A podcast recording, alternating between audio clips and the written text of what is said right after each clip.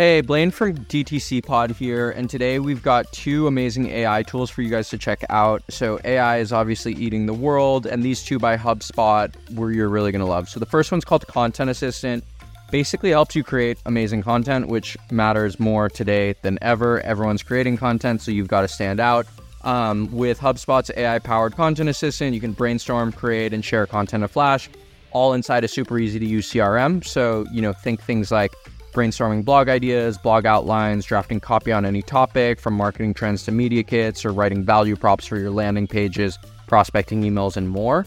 Uh, the second one is ChatSpot, which is basically a conversational bot that sits on top of your HubSpot CRM. So it's going to automate all the manual tasks inside of HubSpot, help you engage more customers, close more deals, and scale a little bit faster.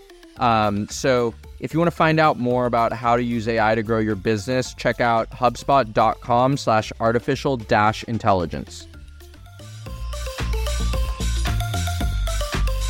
As a D2C brand, you need real time financial visibility to save money and make better decisions. Waiting for books from slow and expensive bookkeepers that don't get e commerce is slowing you down. Trusted by hundreds of brands, Finaloop is a real time accounting service built by D2C founders for D2C founders. Try Finaloop completely free, no credit card required. Just visit finaloop.com slash d2cpod and get 14 days free and a two-month P&L within 24 hours with all the ecom data and breakdowns you need to crush it. What's up, DTC Pod? Today we're joined by Jess Hunichen, who is the co-founder of the Shine Talent Group. So, Jess, we're excited to have you today. I'll let you kick us off. Why don't you tell us a little bit about your background, your personal background, and what you guys are building at Shine. Thank you. I'm happy to be here. So, as you mentioned, I am one of the two co founders of Shine Talent Group. So, Shine is a talent management agency. We focus on all things uh, creator space. So, we represent Instagrammers, TikTokers, and YouTubers. We've been doing it for, gosh, give or take a little over eight and a half years now. Um, so Emily, my business partner, and I started the company shortly after I relocated from Melbourne to Toronto about nine years ago. Um, and there was really no one doing talent management for social creators in Canada at the time. So started in Toronto, expanded to um, the US with an office in LA. And then last year we expanded to the UK with an office in London. So we're all over the place. Wow. So t- tell me a little bit about um, before you got started with the group. I know you mentioned nine years ago, and a lot has changed in the creator space since then. So, why don't you just tell us about what some of the inspiration was to get started, maybe what it was like, and what the responsibilities that you were taking on with your first clients, and how you built this into the business it's become? Yeah. So, both Emily and I have backgrounds in PR. Um, so, Em came from large agency PR experience, and I came from Australia doing PR in the entertainment space, um, predominantly television. So when I moved to Toronto, I was trying to figure out like what I was going to do personally, thinking I would land in PR. Took a few twists and turns along the way, as you do, um, but ended up meeting Emily, and we started a PR agency together first. Um, but in, in an effort to kind of set ourselves apart and do something a little bit different from the many, many other boutique PR agencies, we thought we'd kind of start this side avenue um, with Shine Talent. We were Shine Influencers at the time. We rebranded to Shine Talent Group a number of years ago. Um, so, so yeah, we kind of dove into that space, not really knowing what to expect. And I will say the first talent, like the first, you know, group of talent that we signed leaned into us with like such blind faith that I am still very, very appreciative of because I think we were still kind of figuring it out, but the industry was so, so young then. Um, so I feel like it kind of gave us the opportunity to really like figure it out together. Um, whereas agencies starting now, I think, have a little um, a trickier time doing that because you kind of have to come in really, really knowing everything. But essentially, we we spoke to a lot of brands, a lot of agencies, and a lot of creators, and to each category just said, What problems are you having here? And we found that it was really consistent across the board that creators would say, I know that brands want to work with me, but I like I, I don't know how to price it out. I don't know what my value is. I don't I, I feel really uncomfy asking for money. Um, and then the brands and agencies would say, we want to work with influencers, but we don't know how to get them to deliver our key messages in a way that feels good for us and for our clients. Um, and again, coming from that PR background, we understand storytelling and weaving in a story in a really natural way. Um, that's our space. Like we we really got that. So we figured we could come and kind of pop ourselves right in the middle and really service both sides and and genuinely look for wins for everyone. And when we still really kind of operate by that methodology today, that like there's you know there's there's ways to work in this industry where everyone comes out being a winner. So tell me a little bit about um, some of those first creators you were working with and some of the first brand deals. Like you were saying, when you're working with creators, you're working with brands. We know there's synergies between the two. So what was kind of the glue that brought them together? Why don't you walk us through the first couple maybe deals that you guys did? Gosh, they were so baby. My gosh, I remember I remember the first deal that I was like, we made it it was with Alyssa Garrison of Random Acts of Pastel. I can't remember who the brand was. It might have been Victoria's Secret, but oh, I can't quite remember. But I remember we did a brand deal. It was $1,200, and we were like, we've done it. We have cracked the code. We can retire. We're done. Sell a company. Like, we made it. Um, so yeah, I uh, I rem- I remember like where I was sitting when that deal came in. I, uh, we were in like a friend's office that we were kind of sub renting from them, and we were kind of like, okay, it was more really, I guess, that we are like, there's something here, and and we can we can make this really big. Um, and yeah, as I said, like those first few talent, um, Alyssa, we don't work with directly anymore, but you know, is still certainly a friend of Shine. But uh, Philippa Jackson, Diala Canelo, like they were amongst our first talent who are still are still with us today and have kind of you know again put like a lot of loyalty and and trust in Shine over the years. But yeah, the the first deals they were they were so small, like like a couple of hundred dollars here and there. Um, so certainly, you know, we we work totally off a commission model. So not a lot of money in it in those early days, but uh, things have absolutely changed. How how did that help shape sort of the vision of the creators that are the right fit for Shine, right? So you you see a work in the beginning and you're like, "Oh my god, there's like, you know, millions of companies out there. There's all these creators, but I assume that there's a specific profile that you guys decided to define as who are the right brands that are the partners for Shine, and then who are the right creators that are the partners for Shine. And I'm sure that also evolved over time, but I'm curious, you know, how, how that evolved over um, the timeline of Shine. Yeah, it, it's still evolving. You're totally right. Um, and I, but I think what has remained consistent is that and again, different in the early days in that you know we didn't need to be working with people who were already making a making a living doing this.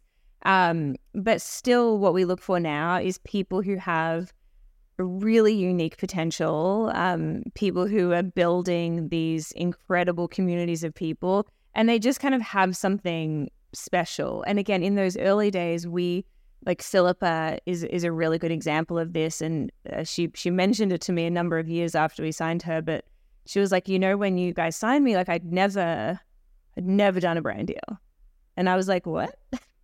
why did why did we sign you? Um, but she was like, I'd never done a brand deal, and I was like, I think we just saw something in her, and it's often before they really they really see it themselves, but you kind of see something in the way that their audience interacts with them. There's something there. Um, really hard to quantify and really hard to kind of guide someone else to look for that. Um, but I feel like uh, you know our team from from ver- the very very beginning had the ability to spot like those really special people. Um, and then in terms of the brands and like the agency partners, we, my gosh, in the early days, we talked to anyone who would take a meeting with us. Um, I remember being like, you never know, maybe their brother's cousin's neighbor is going to open a restaurant and they want some, who knows? I was like, I will talk to anyone who will listen to me. Um, so we had a lot of conversations in the early days. And I think it wasn't so much like who the brand was. I think there's a potential for all brands and influencer marketing. I really do. Um, but it was working with the brands who really like understood and that it's still what we do today because I think there's always an education factor, but what we're educating on evolves and changes every year. Um, in those early days, especially, every single person, every single person we spoke to said, How do I measure ROI? Every person. I, don't think we've been asked that in years. Like, no one talks about that anymore at all. Um, so now brands are really, you know, we love working with brands now who understand that the talent or the influencer needs to have like a lot of creative freedom and that they know their audience, they know what's going to resonate with them, they know what will, you know, move the needle from a sales perspective. So I think brands that are willing to put a lot of trust into trust into the hands of the influencer, um, they're I will certainly say are our favorite to work with these days.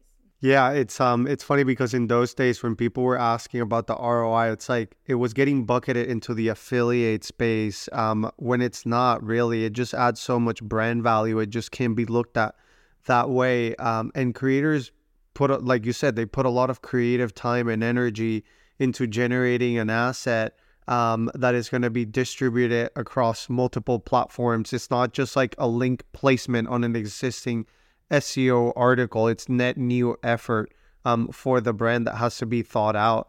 Um, I'm curious. You mentioned you were willing to talk to any brand, so you had a lot of drive, um, and you know, were you were you just like not willing to go back to the agency world or something like? What what pushed you to say we're gonna make this work? I'll talk to anyone because their cousin might know someone. Um, there's no way I want to work for an agency, or was it passion about the space or and what you were doing? Yeah, I think at a, at some point we became unemployable, so I'm like, we've got to make this work. Um, but yeah, I think you know what when we started Shine PR, which was kind of the first um, the first thing that Emily and I did together it like it was a struggle. And I remember sitting down in a restaurant again. I like remember it so clearly, like where we're sitting, how we're sitting, and we are like, this isn't going super well.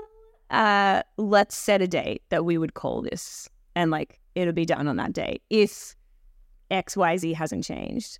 Um, and we like literally put it in our calendars and said like, I don't know, final day or call it day or something like that.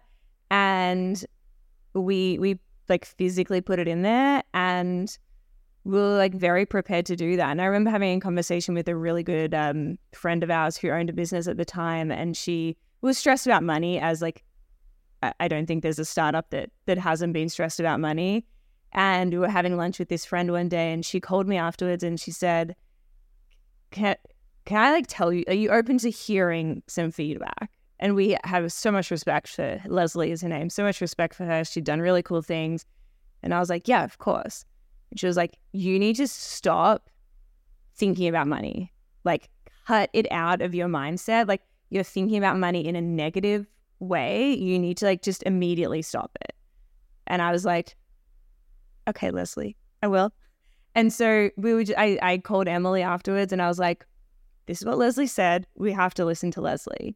And we stopped and like the next day we were meeting like our lawyer for lunch. We were like chasing money from a client that, you know, disaster situation. And we go for lunch with our lawyer and he like he was like, I collected that payment for you. Gave us like a big like at the time it was like a twenty thousand dollar check and we're like, ah, Leslie, she knew. And we're like, oh my God. We like we really had a moment where we're like, we have to totally change our mindset on money and the finances of this business and just like know it's going to come. Um, and we really committed to that. And it almost overnight changed things. It was like pretty, like now thinking back on it, I'm like, wow, that was, that was wild. Yeah, I think that's a really, it's a really hard thing to think about for a lot of entrepreneurs because you need to obviously monetize, but there's certain projects. It's counterintuitive. It's a lot, it's very, it's very counterintuitive, but especially in the creative sort of space, like there's almost this threshold where when you finally hit it and you've done all these things before that like weren't monetizable, but all of a sudden you've captured like magic or lightning in a bottle and then now everyone wants it. So um, I I feel like that's kind of what you got to. That's the moment that you guys kind of reached. Yeah, and and you know, a lot of our talent have had that same experience, especially talent who have been around for like a long time, like your kind of OG bloggers and things like that. I remember, uh, you know, one of our talents, Sarah, the Birds Papaya, she talks about this regularly. Um, where she's like, yeah, I guess I became an overnight success after 10 years. Like, but you know, she was like, I did this for 10 years. Like, I did this for 10 years and didn't make a dollar. Like, and it, she wasn't pursuing it as a career at the time, certainly is now, but it's, uh, I, I agree. Money is a, a really tricky thing when you're in that, you know, super scrappy startup mode when, like, I think it's extremely important for founders to understand financially, like, what is going on in the business, but also to not be too tied to like every dollar that's coming in because I feel like there's there's a toxic toxicity that like evolves around that too. Um, but I think a lot of people really struggle to find that balance. I know we did, and and and I was, you know, will forever be thankful for that hard truth that Leslie uh, gave us that day. And I, and I think there there is some nuance there because I know for like a lot of founders who are starting their own brands, right? They're like, oh my God, do I quit my job now? Do I jump into it full time? Is now the time? I think there's a way to kind of do both and understand when there, there's certain projects that can like kind of grow and take a life of their own and get the attention they need, whether it's a side hustle or whatever, before you go full time. Like, I wouldn't encourage you going full time on like a D2C brand if you're just starting a brand. If you know you're six months out from being able to ship your first product, like, you know, it, it, it's it's a little bit different. So you want to kind of balance the two. In in something like your instance, which is a more creative pursuit, you've got network effects, you've got brand effects. Like it's a little bit different. So um, I do think there is, there is nuance, and and and on one side, like my like SaaS entrepreneur brain is saying like test, iterate, like get everything out. The um, you know, make sure people are willing to pay for it before you build the next thing. But on the other side, on the creative side, um, it, there is a little of alchemy there. Ramon, did you have something that you wanted to say? Yeah, no, I think um, you touched on it where you said the network effects. And in this industry, like these things compound and the momentum shifts from being a push to being a pull. And I'm sure you guys experienced that, which you were chasing down every creator. I'm sure the momentum shifted where now you guys attract creatives. And I'm sure, you know, you're always going to be chasing the top talent, but um, it, it becomes a pull instead of a push. And I would love to hear from you just to give the audience context of exactly what it is that you help um, talent with. Um, if we, you can give us an example and then some examples of like your marquee um, talent. For sure. So I, uh, we typically kind of start to have the conversation with talent when they're reaching a point where you know that they might still be working full time. Like some of them have still had nine to fives, and they're like, I've got a lot going on here. I'm I'm you know bringing in a lot of revenue here. I think I need support, and we kind of usually say like when that tipping point happens, when you feel like it's too much to handle on your own, um, that's when it's time to look very seriously at management. Um, in terms of our service offering, we come in and essentially like we act as an extension of the of their team. Um, and we take over all of the all of the emails, all of the negotiations, all of the contracting, all of the invoicing. Um, and what I say to talent all the time is, you know, I know you didn't get into being, let's say, a beauty creator to redline contracts. Like, if there's one thing I'm sure of, it, of, it is that. Like, you got into it because you love giving people beauty tips, and that's what you do, and that's what you're so good at. Like, that's your special skill and your audience responds so well to that instead of you doing all of this stuff which now is probably taking up 50% of your time realistically we'll take that part. You can reinvest that time into creating more content creating better content better engaging with your audience build, building that community because all that does is just again it compounds your engagement rate it compounds your numbers um, and you're able to kind of double down on all of the stuff that you do so well outside of you know the contracting and the negotiations and then we have people on our team who thrive negotiating and love doing that um, and that's our special skill. So kind of when they marry together, I feel like that's a that's a really happy situation. But you're you're right. The the push pull of it all. Um, we of course still go after talent who we love, um, and we still are looking for those kind of like about to pop off emerging talent um, that you know gets us really really excited. And then we have seemingly a never ending list of talent who are also saying, I want to be represented. I'm looking for growth strategy. I need support with my collaborations. And all that kind of stuff. Jess, the next question that I have um, when you're starting a marketplace esque like business, like the one you guys are doing, is one component that's tricky is like every creator is different. They have different niches that they focus on, they have different requirements, different sort of brands want to work with them on the brand side. And I know even just like looking on your site, it's not like you guys just do one thing. You're not just focused in terms of one thing. So in the beginning and even as the business started to mature, how did you how did you maintain that flexibility to say we're going to be able to have a team that like can help you out, but like we'll be able to cover and take responsibility for a broad, you know, type types of creators as well as broad type of requests from either brands or talent or collaboration opportunities? Yeah, well, the broadness of the creators, I think that really comes down to our team. Um, and they have a lot of autonomy over who they want to represent. So if one of our talent managers is really into like health and wellness, chances are they're probably going to represent those type of talent. Um, or there's like, you know, we have some people in our team who represent all parents and like they don't have any kids themselves, but they're like, I love this category. I really thrive here. Um, so the team having that ability to like cast the talent who they are really excited about, I feel like that gives us some really great diversity of talent because our team has different interests naturally, right? Um, and I, I still would say they all fit loosely under the banner that is lifestyle. Um, but certainly under that, you know, there's food, there's fashion, there's fitness, there's body confidence, self love, mental health, family, travel, all the things. So I feel like because of the team, that's kind of how you get that really nice mix of talent. Um, and then the clients, like it again, it's a mixed bag of like they come for the talent. So because we have, you know, a wide range of talent, we're getting a wide range of uh, of clients. Um, and then we're constantly reaching out to clients as well, saying like, you know, what are you doing in this space? How can we support you? Um, what do you need? And and you know, th- this industry, as we've said many times already, it's evolving so fast that it's really challenging to say like we just do this because like you like will that exist next week? Like I I look back at even like TikTok and if I looked at our roster this time two years ago, like I don't think we had any primarily TikTok talent on our roster at all. Um, and now at least 50% of our talent, TikTok is their primary platform. So like that's two years. Like that's such a short amount of time in like the life of any business. Um, but like that has been just a wild change for us. So yeah. I'm curious, do you guys work with streamers? Like I know there's um, you know, streamers themselves, there's so much going on with the platforms, switching around, people getting banned without notice left and right. They're looking to diversify income.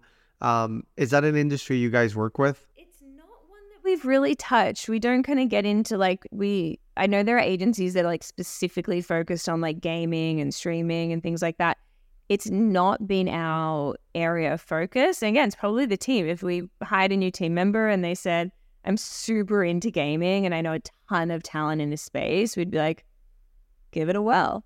Um, but it, it hasn't been a, a space that we've really uh, really dug into. I feel like lifestyle is is our category and we're, we're super there. So let's talk a little bit about lifestyle, right? Um, you know, obviously our pod, DTC pod, we've got all the brands. They're constantly working with different creators in all sorts of cap- capacities, right? Looking for different um, you know, you might look for an influencer who can be like one of your main spokespersons. You might look for just quicker UGC. You may just look for some gifting opportunities. So why don't you walk me through from your vantage side of the business um, when brands are working with you? A, what are the types of brands that you guys look to work with? B, what do the deals tend to look like that um, you know, end up working out for your creators? And I guess the last question, just to piggyback off that, it's basically related is like, what do some of the successful, you know, collaborations that you've overseen look like? Yeah. So we, I would say, you know, any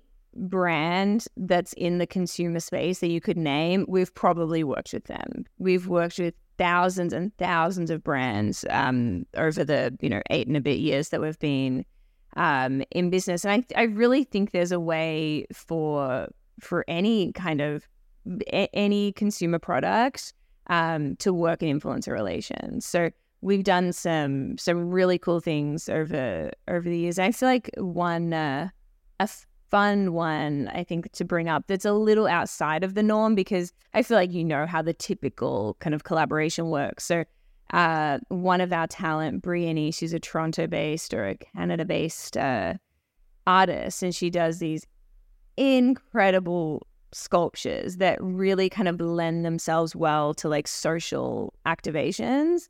Um, uh, she's doing a new uh, install now for Boots and Hearts, like a country music festival up in uh, up in Canada. Um, but last year she made these like um, I know I'm going to get this wrong, but let's say 10 feet is going to be my guesstimate.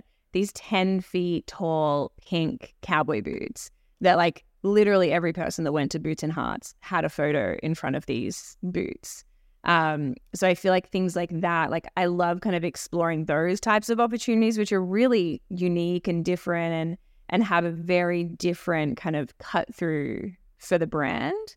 Um, so we're seeing a lot of that kind of thing, especially with Briony because she's just she's incredible. Um, and the things that she creates are like out of this world. Um, but now I'm like, I know you had three questions and they were all in a row, and now I've forgotten what the last one was. Sorry, that no, I guess just to to piggyback off of that, it's like what do um, you know, what does a successful campaign look like? Because sometimes brands might be like, oh, we're looking for a creator, the creator does it, and then the brand isn't happy, the creator's happy, or other times the brand might be happy, the creator isn't happy. So if you could just also talk about some collaborations that you've overseen where um, you know, because I know a lot of the times when you're working with a big talent, like the stakes are high, right? Like you're trying to make sure it's the right person that you want to work with, and you're trying to, but like you were saying before, it's like you don't quite know the ROI. You know it's going to be impactful, but so I'd love if you could just kind of talk through some collaborations that you've seen where they've been successful on both sides, where maybe in the beginning it was like not as clear, but ultimately the result came out like really successful. Yeah, and I think that happens a lot when when someone's un- unhappy on either side. And I, as I mentioned in the beginning, like we truly are looking for a win for everyone. Where you know often we could fall back on the contract and say like, well, there were no no reshoots in the contract. I'm like, well, they just kind of have a pissy client at the end of the day. The talent knows they're unhappy. I'm like, let's figure out a way to like we can get this piece of content to a place where everyone is excited about and everyone's thrilled with it. Um, so I think that when someone's unhappy on either side, it, it purely comes down to education. Um, if there's a piece of content that goes live and the brand says, you know, we didn't get X number of sales, and that's what success looked like to us, you know, there's a lot of conversations that our team will have with them at that point where we can kind of talk about like, well, was this the first time you've worked with them? Like maybe, you know, maybe we need a few a few goes at this, or maybe, you know, that was just like a really nice introductory for the brand introduction to the brand for the for this audience. And maybe, you know, we can kind of go in this direction or that direction. Um, but I think as a general rule, what works instead of going to like a massive, like large scale campaign, um, is to just like test the waters with a little kind of one off first, see how the audience responds to it. What's their commentary around it? Is there any, um, you know, what are the link click throughs? Let's look at like all of the analytics that are involved um, before we kind of move on to something much bigger.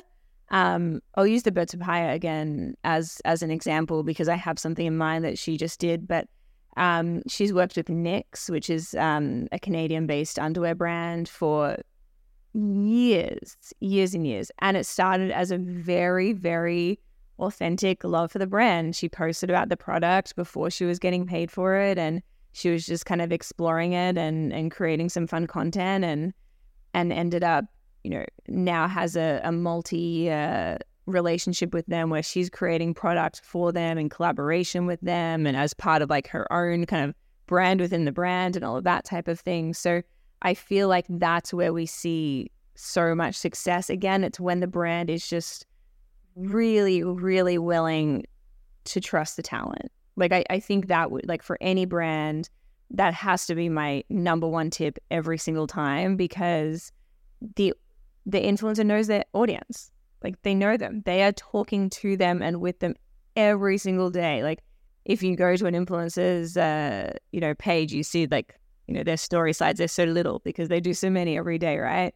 Um, so I think that like that's it's got to just be the most important thing that there has to be the trust there. I love that of like, you know, doing the test first and just showing and then, you know, putting the bait and then getting them um, super interested and then you end up even in a bigger contract than than you originally anticipated. I'm curious, could it be a red flag if like a brand doesn't is not open to like testing or doing any sort of test to where you know that hey, um, it seems like it's a really good deal that they want to go big in the beginning, but then at the other side, it could just be a painful revisiting agreement type of stuff. Or like, what are some, you know, what are some red flags from like a brand for creators that, you know, what should you not do or ask for as a brand? I guess is a better way to frame that question. No, for sure. I, I don't think that it's a red flag if a brand wants to go big at the beginning. Um, because whilst they might not have tested with this specific product, their audience might have been like really well primed for a piece of content. So if I'll use the beauty industry again, if a talent has, you know, been saying over time, like, oh my gosh, my makeup bag is stealthy. Like, what a mess. There's always products built in there. There's this, there's that, whatever. Like, they've been kind of repeating a pain point. And if there's, you know, a startup brand that are creating like the world's best makeup bag, for example, they might be like, you know what, whilst you haven't used our product before, your audience is so primed to receive this kind of product that like let's go all in. Um, and and I think that there's absolutely space to do that, and that's where I'd say like it would be a red flag if a brand doesn't want to like like have a have some communication around that. Um, huge red flag if a brand is not willing, and you know, like I, I can of, course only speak for our talent, and our talent just usually say straight up no to this. But if it is a brand in the beauty or skincare space, that they won't give talent the time to test a product. Like most of our um, skin and beauty talent will say, like, I will not promote a product unless I can test it for at least six weeks, um, because they want to like they want to know if it works. Like, does this do what it says it's gonna do? Um, I this is rare, but I think it's been green flag. If a brand is willing to have the talent say something negative about the product, I, as I said, it's a rarity. However, I love it when a brand's like, and of course, it has to be like coupled with positives, but if they're willing to say, like, I like this product, like, I don't like the scent of it, but what it does for my skin is a game changer. Like, if you know what I mean, if they're willing to say, like, but if you do really like vanilla, then like you will love this product. I'm just like not a vanilla girl, but like this product is like hands down the best whatever I've ever put on my face. So I feel like when a brand is willing to like let the talent say that, I feel like it just their audience knows they're not lying, you know? So I feel like there's like there's a different level of authenticity that comes with that and it's scary for brands. So like I really get that it's it's hard, but I feel like that's like the biggest win when we are really excited to announce that DTC Pod is officially part of the HubSpot Podcast Network. The HubSpot Podcast Network is the audio destination for business professionals, and we're really excited about being part of the network because we're going to be able to keep growing the show, bringing you guys amazing guests, and obviously helping you guys learn from the best founders, marketers, and builders of the most successful consumer brands. So, anyway, keep listening to DTC Pod and more shows like us on the HubSpot Podcast Network at hubspot.com slash podcast network.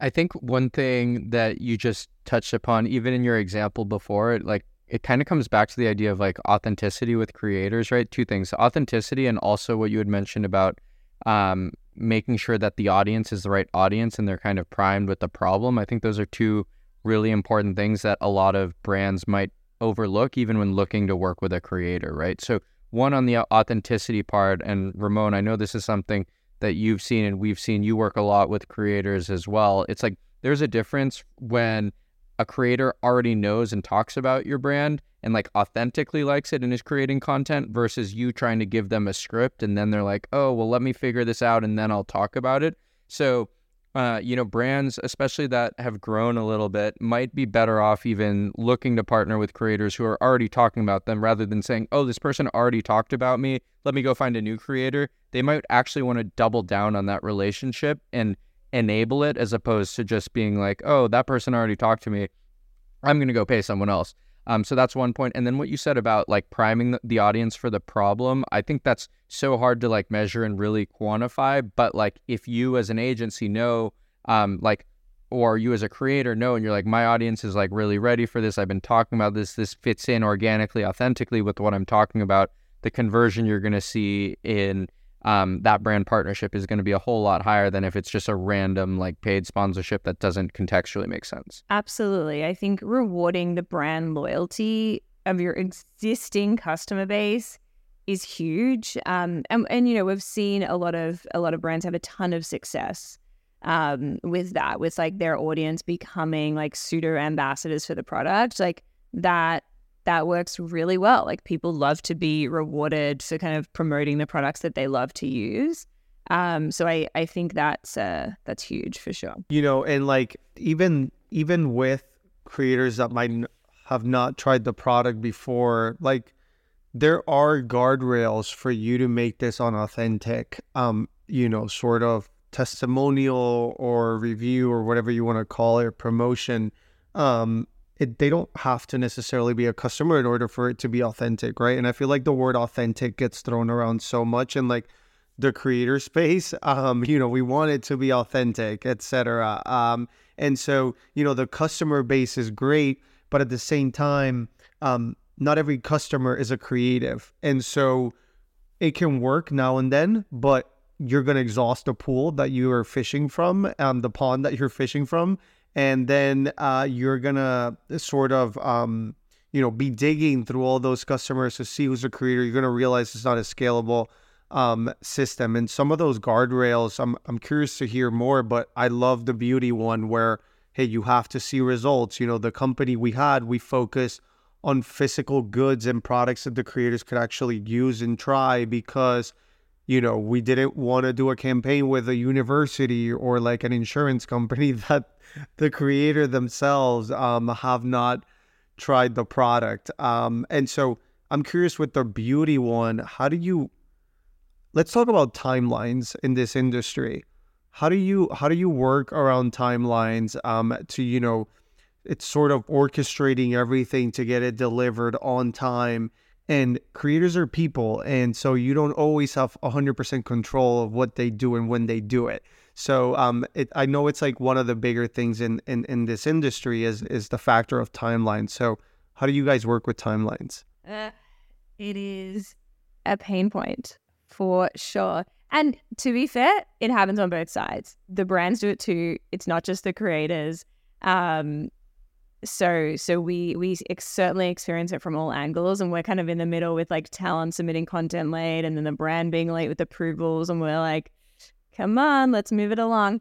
Um, it, it, is a challenge. And you're right. It's all people doing this and people who have, you know, a lot on their plates and people who are subject to internet trolls all day every day so like there's there's challenges that can be really unforeseen that come up with that so for us like the you know the best thing that we can do is keep our talent as organized as possible. Like sending a little weekly email, like, remember, you've got like this due on Monday, this due on Tuesday. Like, how are we tracking with this one? It's due next week. Like, can we get a jump on it?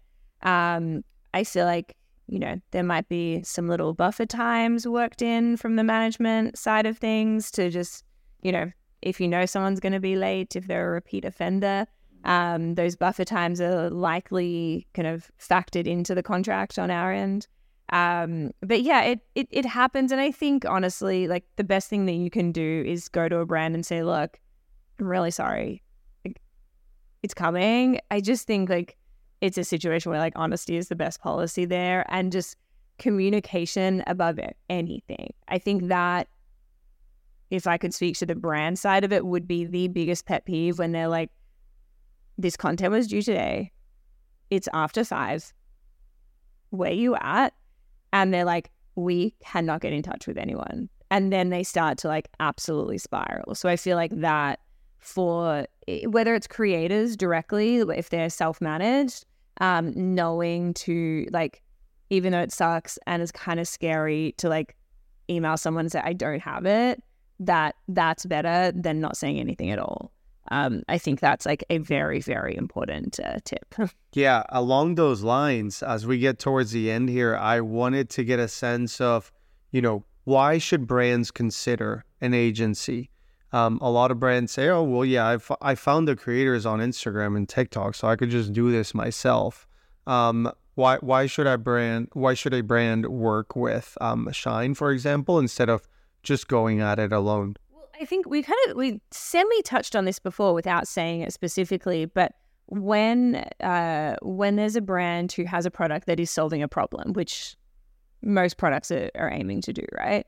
So for that brand to go out and find people who are experiencing that problem, very challenging. Um, unless they're just like active followers of them and they happen to see it. Whereas for us, we represent say 200 talent, give or take.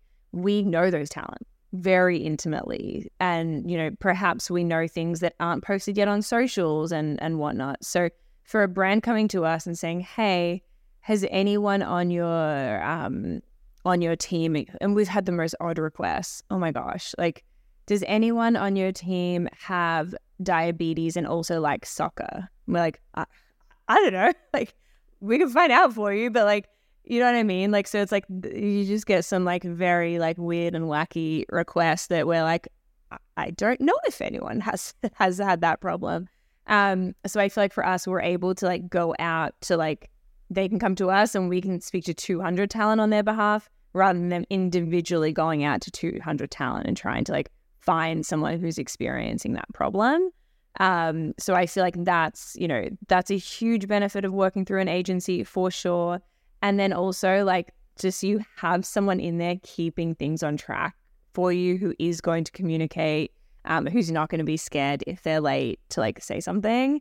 Um, and honestly, all of the invoicing, like if if it's let's say it's a brand and they're working with 30 talent, like sending like receiving 30 individual email invoices from talent having 30 individual people follow up harass berate them to like get that payment which they should they're owed the money um, rather than just like having that like really streamlined through one place like that is a challenge for sure.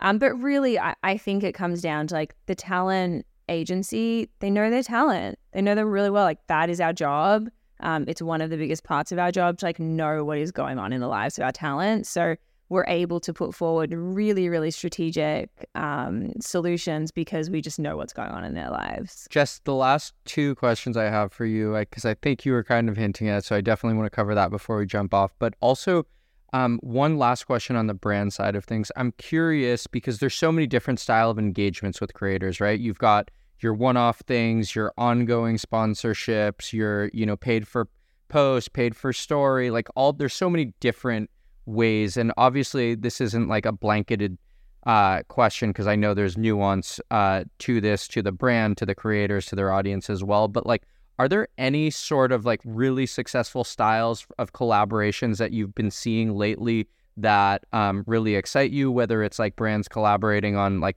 you know, let's do a three part series TikTok or a, a three part series Instagram, or let's, you know, give you creative freedom to like weave in for the next three months and you're going to be talking about our product, or let's do a one year deal. Like, what are the, I guess, formats of collaborations that you've seen between brands and creators recently that like are really exciting for you that you've that brands have seen a lot of success from that they might want to be looking at or thinking about? Yeah, I think long term always like it, it's always going to beat out the one-off campaigns. Though that said, for brands, um, especially in the D2C space, I feel like you want to know that it's going to work, right? So instead of jumping in, like I, I always um, have the recommendation of like, if you want to work with one person for like the rest of the year, for example, let's work with 10 people. Let's have them all create one post. Let's just see kind of what works, see what style of content their audiences uh, really resonate with. Um, and then let's pick like one or two to continue on um, beyond that. Um, I've always liked that strategy. I think it works. I think you get like a really nice cross section of, of, of audiences and whatnot. Um, so I like that. I love brands bringing in an influencer in house to create a special product. sorry, product or service offering um, that again really really speaks to like their audience's problems that they see them experiencing on a day-to-day level um, we've had tons of talent do that. Alicia McCarvell did something really fun recently uh, with Siri Nutrition. She created like a, a hydration lemonade kind of thing. Um, and I think I come from a traditional media background, so I am still a big believer in traditional media. Um, I I really enjoy that space, and I think that talent still love to see themselves in those more traditional spaces. Um, Lexi, uh, Alexa J, one of our talent um, based out in LA, she was just on a billboard for uh, a beverage company. And like the amount of photos that she has posted or like that have been posted of her in front of the billboard and things like that, I feel like that kind of stuff is so cool. Like they don't, like they see themselves on like a phone always. So like to see themselves like out in the wild. Um, you know, I feel like that has a really different kind of impact. And brands who do that see a ton, a ton of social coverage from it because that, like Lexi, for example, like her audience is out and about. They're taking photos of it and be like, oh my gosh, I saw her on a billboard. And like they're excited for her. So, like, the brand, um, the value that the brand gets from that, I feel like just gets like completely amplified because you have, you know, potentially hundreds of thousands of people being excited for this person being on a billboard.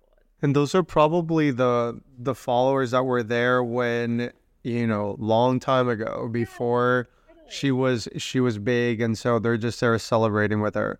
Yeah. It's I, I love seeing that. I think it's really cool. I, I love that um, as a strategy too, especially for an emerging brand. Um, I said it was going to be the last question, but I, you your your answer gave me one, one more.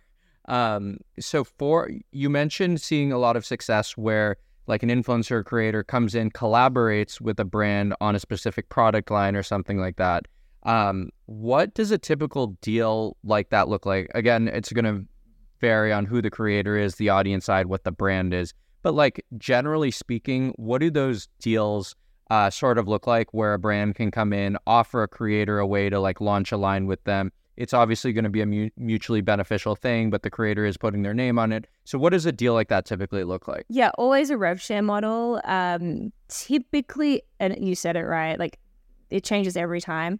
Typically, there's an upfront payment to kind of go through the creative design process to like create this product, all the testing and trialing. You guys know that that process well. Um, but so there's an upfront fee to kind of cover off that time. Um, and then it's typically a rev share model. And we've seen it, you know, anything from 20 to 40, 50%. Super depends on the product, um, what their margins are, absolutely. Um, but I feel like then like everyone wins, right? Like it's in the best interest of the talent to sell that product out, um, to like refresh it, renew more lines coming up. Um, you know, that's great for them and it's really good for the brand too. So I uh, I I love that. I feel like we're seeing more and more of that. Um, one of our talents, Sarah Warlock, she just created like a like beautiful. She's a makeup creator, but she created like her perfect shade of blush with a company, and it's like it's sold out. They're ordering more units because they like can't keep them in stock because naturally she posts about it all the time because it's her favorite shade of blush um, and she got to create it. So there's some like really excitement in that. I love that. Um, and then the last question, which I, I did want to ask you, which we were kind of talking about earlier, is you spent a lot of time in the space, you've been building, and as someone who's building and sees problems, sometimes you want to kind of scratch your own itch and build something. So um, I know you were hinting at it before, but why don't you tell us about um, the things that you guys have in the works uh, from a software side? Yeah, we got all kinds of problems to solve. Um, but I think you know the the biggest one for sure is that this industry really has for us. I'll again I'll speak just to Shine, but I know a lot of other agencies experience this. We really have existed off a plethora of Google Sheets for like the longest time um, because they just didn't like there wasn't really like a CRM tool or a project management tool that was like for this industry, and it's really it's unique. It's a unique industry, and it's really new. So that um, that software didn't exist. So we've been building uh, we've been building our own, which has been a really fun and tedious and exhausting and stressful and fun process. Um, I remember someone said to me when we said we were going to launch this uh, this SaaS program, they were like, "Know that it will take double the time and double the budget." And I was like, "No way! Like, we got this. We know what we're doing. It's going to be so easy." And my gosh, how it's taken five times the budget and five times the time. I've been like really humbled with that one, but uh, it's called a thread, and it's uh, it's really a uh, it's talent management uh, or project management tool. Sorry for uh, talent managers.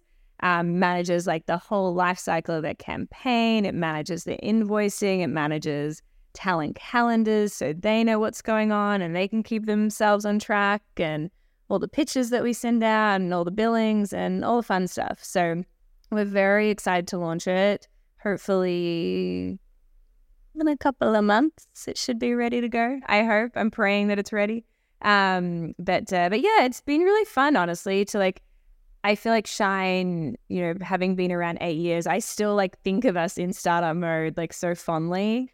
Um, but it's been fun to like start a new product like from the very beginning um, and something really different for us. Like we haven't we haven't done something in the tech space like that before. Um, so yeah, I'm I'm really really excited to kind of share it. Hopefully, really soon with the with our uh, talent management world. And yeah, it's uh, it's been a fun one. It's been an experience, that's for sure.